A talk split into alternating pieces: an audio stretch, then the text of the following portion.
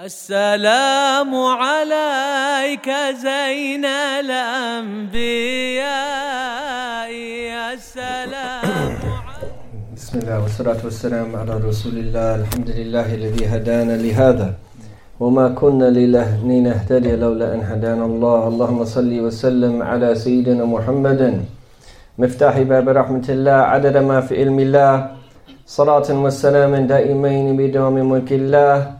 وعلى آله وصحبه ومن والاه Alhamdulillah, when we say Alhamdulillah, that we should really mean from the bottom of our hearts that we absolutely recognize is that all praise is due to Allah subhanahu wa ta'ala. He is the one who is absolutely deserving of praise. And were we to try to enumerate even a single blessing of our Lord subhanahu wa ta'ala, that absolutely from every perspective and from every aspect we would be absolutely unable to do it. It is only Allah subhanahu wa ta'ala who encompasses all knowledge, encompasses knowledge of all things in every aspect and every detail. This is His name subhanahu wa ta'ala, the enumerator and muhsi, is that He knows everything from every single aspect, from every single dimension subhanahu wa ta'ala. And all we can do is just to do our best and that part of gratitude is not only giving shukr with the lisan, with our tongue, but also giving shukr with our janan, with our hearts, and giving shukr with our arkan. All of our limbs and in using what Allah subhanahu wa ta'ala has given us for His sake and in a way that is pleasing to Him subhanahu wa ta'ala. And this is why one of the most oft repeated du'as that we heard our teachers make, O oh Allah, bless me to always be where you've commanded me to be and bless me to never be where you have forbidden me from being. Bless me always to be where you've commanded me to be. When it's time to pray, that our Lord sees us in the ranks, preferably in congregation, in the very beginning part of the prayer, and not missing the takbir to ihram, if possible, that throughout our lives, remaining firm in this, lest we forget the very first thing that we have been, we will be judged upon is our prayer. We want this to be the compass whereby which everything else is directed in our lives. We want this to be the pivot base that base everything else is based upon. Is that our prayer is that what should be our primary occupation throughout our life and that this is that if we find ourselves giving preference to our prayer and making it a priority in our life, this is one of the greatest signs of sa'adah. And when we do this, our Lord subhanahu wa ta'ala, He will give us tawfiq in other aspects of our lives and He will give us divine facilitation for not only praying but preserving our prayer. And muhafadha ala salah and iqamat salah. All of these great ways of referring to the importance of establishing the prayer and preserving the prayer for our Lord subhanahu wa ta'ala. And in this context is that these beautiful words that we've heard that telling us about what we truly are as human beings is that it's not our physical bodies that make us human is that there are many other things that we share with in creation that also has physical bodies. There's other things that grow plants grow just as human beings grow is that we have many functions that are similar to that of animals. But what makes us unique is the fact that Allah wa Ta'ala has gifted us a heart that can know Him subhanahu wa ta'ala. Nothing can encompass our Lord, but this heart is special insofar as it is a mirror that when it is polished, as it can have reflected in it the highest of all meanings when the veil is lifted, that it can come to know what nothing else in creation can know. Which is our Lord subhanahu wa ta'ala, who can't be encompassed by anything, but it is the heart that can come to know our Lord subhanahu wa ta'ala. This is what truly makes us human because is that once you strip away the color of someone's skin, once you strip away all of these outward considerations, and that even if you were to cut off someone's arms and their legs and they were to be burnt from head to toe, there would be a reality to that human being. Even if they that had nothing left with them except what was absolutely essential for their life, that would still be a human, not by virtue of any outward consideration, rather by virtue of something much deeper within them. And this is their heart. And what is connected in the heart is connected to the spirit. And you could see it as layers, or you could see it as that various dimensions, just as outwardly that we are composite beings, likewise inwardly we are also composite beings. And the heart has a connection to Alam al-Shahada, just as it has a connection to the Alam al-Ghaib. It is connected to the outward realm and to the inward realm, the seen realm and the unseen realm. And the more that we give victory to our spirit, which is the connection of the heart to the unseen realm, is that the greater that we will be able to exist here in the earth, doing what it is that Allah Ta'ala has commanded us to do, and that our connection will become that with the means that Allah subhanahu wa ta'ala has created, is that less of a connection whereby which that we are plagued by being immersed in the means. The more we give victory to the Spirit, the more that pliable the means become, the more facilitated that the means become. We were discussing this on Tuesday when we were talking about tawakkul. And one of the secrets of reliance upon Allah and placing our trust in them is that you're never going to leave the means. However, is that your relationship with the means will change. The means will not overcome you. Is that you will be allowed to be able to exist and not always times living the most luxurious lifestyle but you will find divine facilitation in what Allah subhanahu wa ta'ala has given you.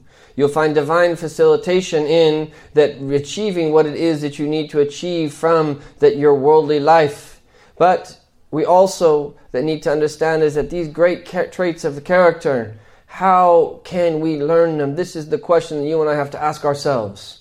Is that when you want to become a professional of some sort, we know there is a road for you to become a professional, that you go and receive an education, you receive some type of training if you want to that excel in a particular craft or in a trade or that you want to become a professional of some sort. There's a way of going about doing that.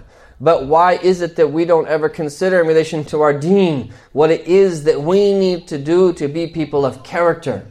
And that ultimately be people who are carrying the banner of La ilaha illallah Muhammad Rasulullah who benefit other people first and foremost with their spiritual state before the words that they utter from their tongue. Their very presence affects people that are around them. We used to hear from our teachers is that there is a rank of wilayah that is known of the ashab al-anfas, literally the possessors of breaths is that when they breathe in a particular land, it is a means for the iman of the people in that land to become firm, just by virtue of their taking a breath in that land. And when these type of people walk upon the face of the earth in these particular lands, is that something changes. And we shouldn't find this far-fetched.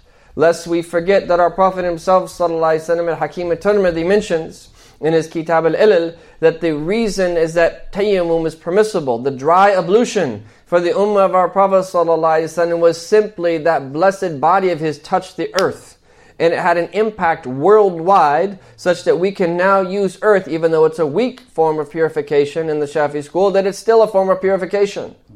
The blessing of the Prophet's hand that touching the earth, this is the first thing that he did is that he came out of his mother's womb and that he did not have an umbilical cord and he went into prostration. There's differences of opinion about what it is that he said. But that's the first thing he did was to go into prostration. From that moment that that blessed and pure body of his touched the earth, is that not only did the earth become pure such that we could use it for dry ablution, is that ju'idat liyad al-masjidah. The earth also became a masjid. It became a place of prayer. Wherever you are that you can pray. Whether you are that in an airport, whether you are that in the open desert, that whether you are at school, whether you are at work, whether you need to stop at some parking lot in some business park when you're traveling from point A to point B, the entire earth is a masjid for the Rasul wasallam and his ummah by virtue of his blessed body touching the earth and by extension the great inheritors of the Prophet sallallahu alaihi wasallam is that they're gifted something of this specific type of inheritance.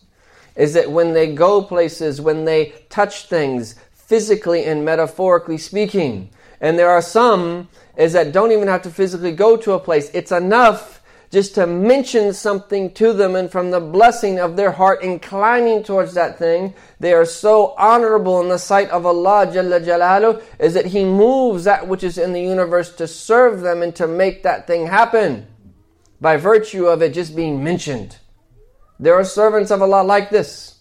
And if you don't think that this is the case, is that we need to learn more about the awliya of Allah because what are we ultimately learning when you learn about the awliya of Allah? You are learning about specific aspects of the prophetic inheritance that usually goes beyond the Zahir. Yes, is that they also inherit the Prophet in relation to his knowledge, in relation to his character traits, but there's other ways that they inherit from the Rasul sallallahu And one of the greatest ways is their concern for people and how much they love people and the empathy that they show towards people and the concern that they have towards people. These great people of Allah were not to be that these hearts are still here on the face of this earth, is that the realities of La ilaha illallah Muhammad Rasulullah would not reach us.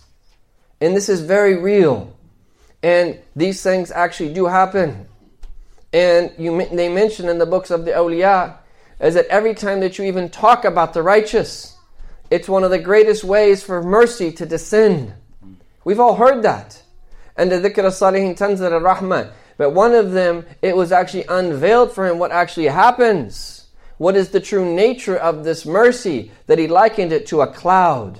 Just as before it rains, unless it reaches 100% humidity and it just falls out of the sky when it's sunny, usually that there are rain clouds. That then, that drop, droplets of rain that upon us. And likewise in the unseen, is that the way that mercy descends is that they liken it to a cloud. And when that cloud that will then that drop that spiritual rain on the hearts of people is that amazing things happen. And this is the source of all good for every Muslim and every non-Muslim. And anyone who receives that rain is that will benefit from it. And then people are different. Some people will openly receive that rain. Other people that it will touch them but it won't penetrate. And other people have various degrees of blocking it. Our job is to ask for mercy for everyone. And who Allah Ta'ala shows and gives mercy to, that's in His perfect knowledge, Tabarak wa Ta'ala, that we have nothing to do with His affair. If our Lord said this to Rasul Sallallahu Alaihi Wasallam, what about you and I? Laysa laka min amri shay. You have nothing to do with this affair. Your only job is to convey, is to be the way that it is that we're supposed to be, and to uphold these great ethical principles of our deen.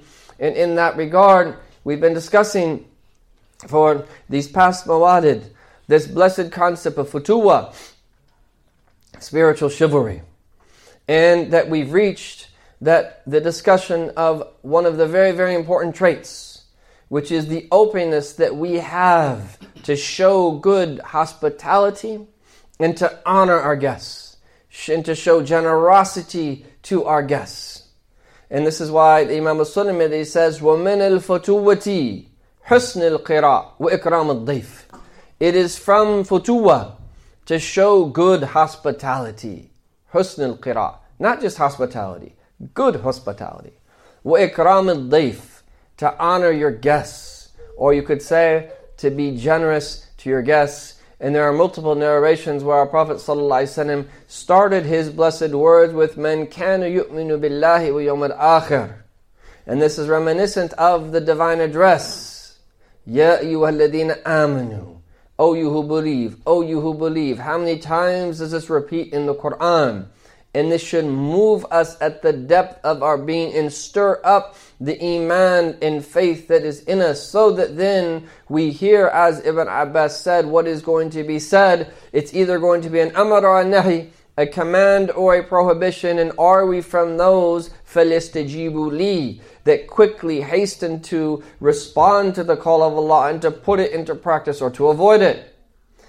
Reminiscent of this divine address, our Prophet says, Whoever believes in Allah in the last day. And there's multiple narrations. One of them says, فَلَا يُؤْذِي جَارَهُ Let him not harm his neighbor. The neighbor has an immense right upon us. To the extent that our Prophet said, is that Gabriel continued to advise me to take care of my neighbor until that I thought that he was going to grant him a share in my inheritance. Subhanallah. And then the Prophet went on to say, وَمَنْ كَانَ يُؤْمِنُ بِاللَّهِ وَيَوْمِ الْآخِرِ And whoever believes in Allah on the last day, فَلْيُحْسِنْ قِرَى ضَيْفِهِ Then let him show good hospitality to his guests. This is from the affair of the believer, is that we should love having guests. And I would say in general, the more traditional the people, that is, the more that they are that less affected and infected by the modern world, is that the more generous they tend to be. And this is in a sense a universal. And you find this that throughout the world if you travel. But I do think even despite that fact is that Muslims are the most generous people. It really is something amazing. I remember first after converting and that disappearing into the Muslim world for extended periods of time and people in my own family wondering like how are you surviving? right? This is so strange because in their mind when they travel, okay, I'm going to you're going to be gone for 10 days. The hotel is going to cost at least $75 a night. The meals are going to cost this amount. And that they do the math, and I know you only have $300 in your bank account, and you're poor, and 19 or 20 years old, and have no money, and don't have a job, and left college, so there's no way for you to survive. But they don't realize, subhanAllah, when you go to these places, that I remember that Mauritanians, and this is the first place I went, would get offended if you didn't spend like a week with them. I remember arriving to Nouakchott and that just itching to get to, and actually literally itching, because I slept the first night without a mosquito net and woke up in the morning and made wudu and saw red dots all over my white pasty skin and I thought I was breaking out with something. And it turns out I got eaten alive because it was mosquito season. And literally there were so many, they were on top of each other. So I literally was itching. But I wanted to get to go see a marab. And they're like, what's wrong with you? Why are you in such a hurry? you know, it was like one of the last books I read before becoming Muslim was Mutant Message Down Under. I highly recommend everyone reads this book. It actually is a very good book. And your children should all read the book as well. And that it's about this lady who goes on a walkabout. And she thinks that she's going to Australia to for a business meeting. But it turns in divine oneness has arranged for her to go on a walkabout with the Aborigines. And the whole story, that now I understand it to be, a story of the fitra. And there's a lot of good meanings in that book to this day. And about how she at first is fighting it. And that she has to learn how to submit. And all of these things that happen. It really is a story that I related to that in a very deep way just before I converted. It was the last book I read before I converted. And I felt that it was very, very real. Because that's what I was experiencing. That I felt something was fundamentally wrong with the way that the modern world had become, and there was something deep down inside me without me realizing that I even need to search for something, that I needed something that was going to fulfill me much beyond the outward superficial level of that the flesh and of that the worldly dimension. There's something deeper that I was looking for. And Allah Ta'ala then blessed me to become Muslim and actually physically go to a place that there are many places in that book that then from even the thorns that used to prick us in the Mauritanian sand that was actually that specifically mentioned in this book. Anyhow, is that there's something about this deen that speaks to the reality of the human being and it speaks to who we really are. And if I that get back on topic is that loving to serve guests and to that take care of guests. This is one of the great traits of the people of spiritual chivalry.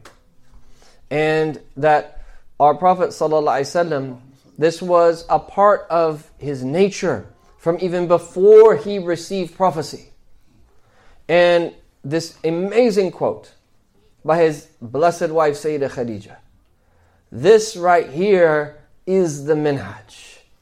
If you want a prophetic methodology to actualize what that Sheikh Nur saying uh, about this importance of that calling our people to the deen, this is what needs to be done. Because when our Prophet ﷺ came back after receiving his first revelation, and revelation is powerful.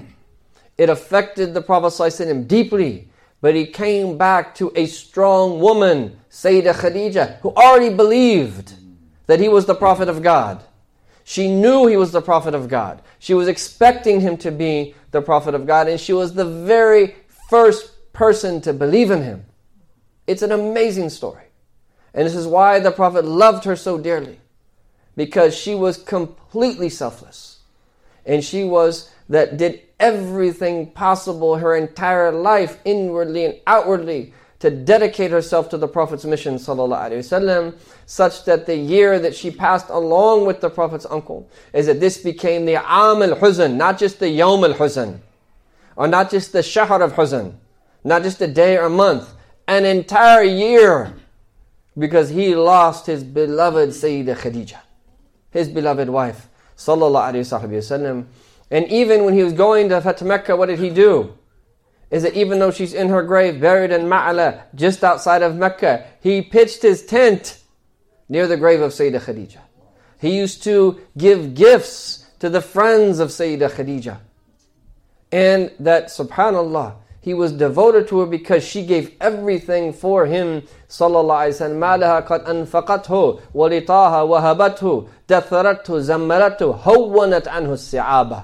Her wealth she just gave out and that that she just just gave it to that the Prophet ﷺ is that she covered him and she wrapped him and that she that made all the difficult things he was going through easy.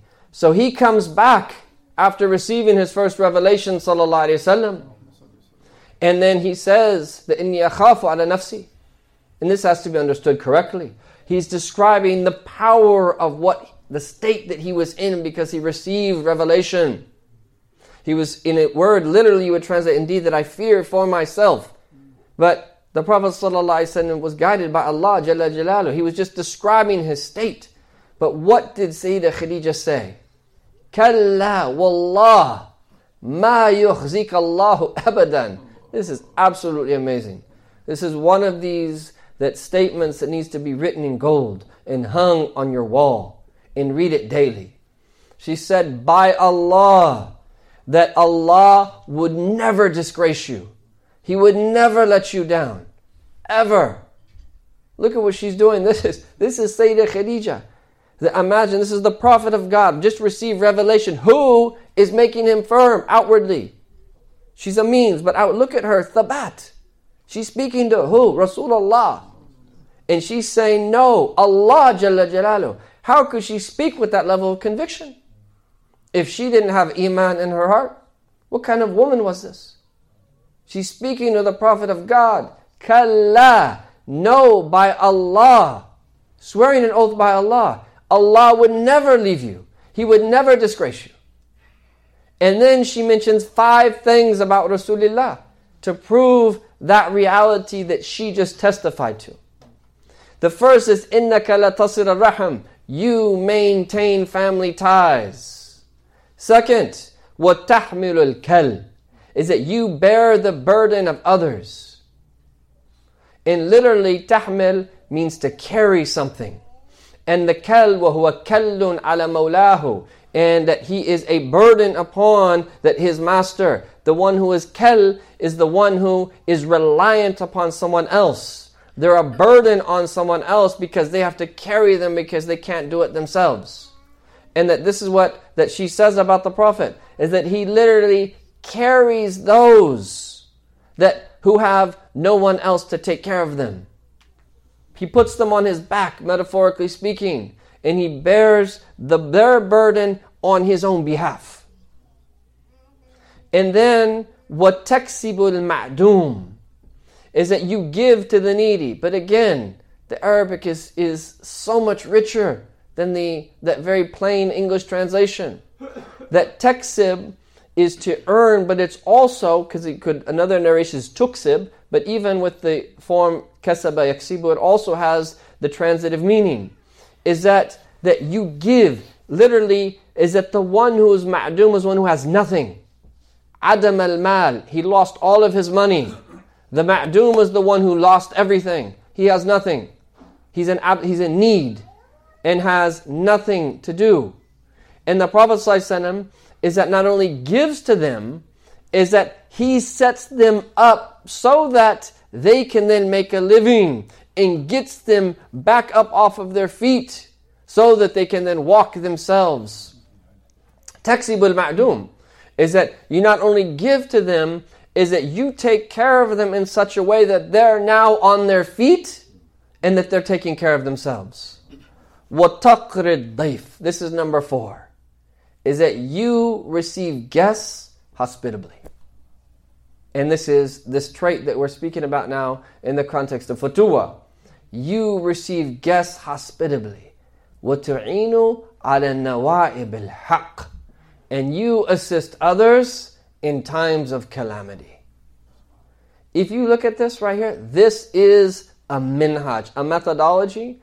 And notice here, this is all from before he received prophecy. What does that mean? if our people here in these lands, and to reiterate time and time again, these are our people, that should be so obvious that we don't have to reiterate this. But unfortunately, there are so many foolish Muslims that create this us and them dichotomy. These are our people. We have to see it as such. We have to see it as a part of our extended family in humanity. And that see that there is an absolute obligation upon our shoulders to do whatever we can to help as many people as possible. And the greatest way that we can help them is come to understand the truth of La ilaha illallah Muhammadur Rasulullah. Sometimes explicitly, if that door opens, and at least implicitly, that with the tongue of our state before the tongue of, of before our actual words. But this is when he received prophecy. Why so many people accepted from the Rasul because they knew this was his reality. And whether or not people accept what it is that we are saying, this is how we should be. We should be people that maintain our family ties. Whether they're Muslim, whether they're not Muslim, is that we should be that the way that we need to be. And it's hard sometimes when you have non Muslim family members. It's hard. And converts will know this you find yourself in some very difficult situations. Because is that on one hand you have to preserve your deen, and on the other is that you have to maintain your kinship bonds. It's not easy. And that at the same time, that this is of the utmost importance.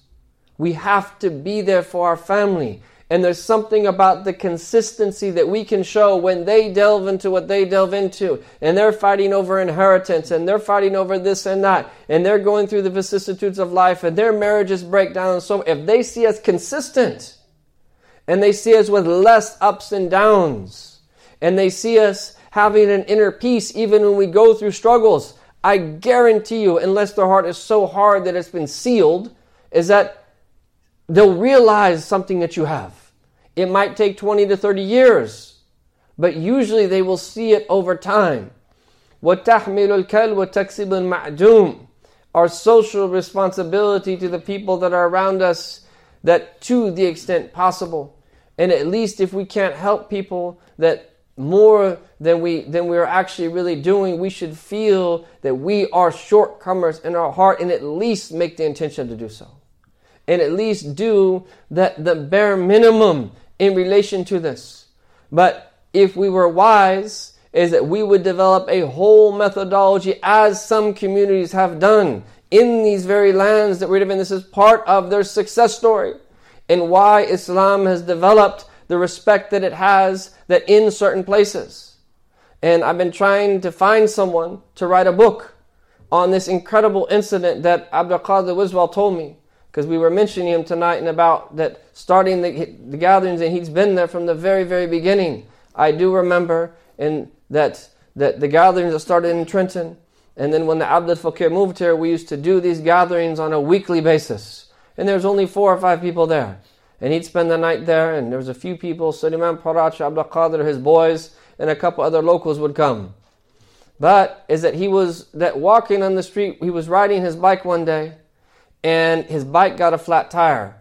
So he went to the local that shop to withdraw money, and it said on the ATM machine, withdraw money at your own risk. So he got something like $20 just to pay for the bike repair. He walks outside and he feels like he's being followed. And he's on the phone, and all of a sudden, someone hits him from behind, Psh! smacks him from behind. and his phone falls out of his hand. And he turns around, he's about to get jumped by about five guys. And that outwardly he wasn't dressing in a way that people knew he was Muslim. His first response was, What are you doing? I'm Muslim. Okay, think about this situation. They're about to jump him, they're about to rob him for the little that he had. Right? And his first response is, What are you doing? I'm Muslim. And he said, The guy that hit him stopped, picked up his phone, handed it back to him, and said, My bad. And they walked away. What is that? What on earth is that? Right? You could write an entire book about that. What has happened over the past decades that has given Islam this amount of respect in these places? If that's not prophetic in nature, then what is? And that we need to learn that we have a lot to do in other neighborhoods and in other areas to earn that same respect.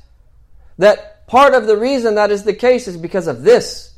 That these people in these communities have been doing this for so many decades, and we're way behind. And we need to learn from the good that's been done, that's given Islam that much respect in certain neighborhoods on the streets, not in some far off place, in this very country in which we live. And this is not an isolated story, there's many stories that are like this. But to me, it's one of the most amazing stories I've ever heard because of the meanings that are behind it. But that took place because of the hard work that is behind it with meanings like this of taking care of the needy and bearing the burden of others and being in service of our people and showing hospitality and being generous to people and being there and showing our assistance to our people during times of calamity. If we would take these five things, and really think that we need to put them into place in all of our communities and be known for this. The second part, when we tell people about Revelation explicitly, is that they're going to be much, much more open because they've seen our reality. And our next door neighbor here, who that sold us his land, and that land was in his family for a long period of time, is that when our dear brother Aqil that was in the building here, and one day that he came, is that he had mentioned that he had gotten a lot of heat from some of the people that are around him. Why did you sell it to them? Why did you sell it to the Muslims? And then he looked at Aqil and he said, You all are good people. He said, You all are good people. And no one's making any claims.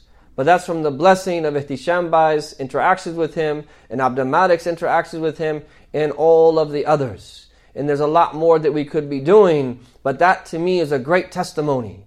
Is that if that was his response, someone who is a very different type of person, he's not very worldly or cosmopolitan in nature, he's a farmer, but a very good man, and how open he was, and what he's his, that how, how easy of a transition it was, despite how beloved that property was to him, for him to say that by getting heat by people in his social network is that no, these are good people. I don't care what you say.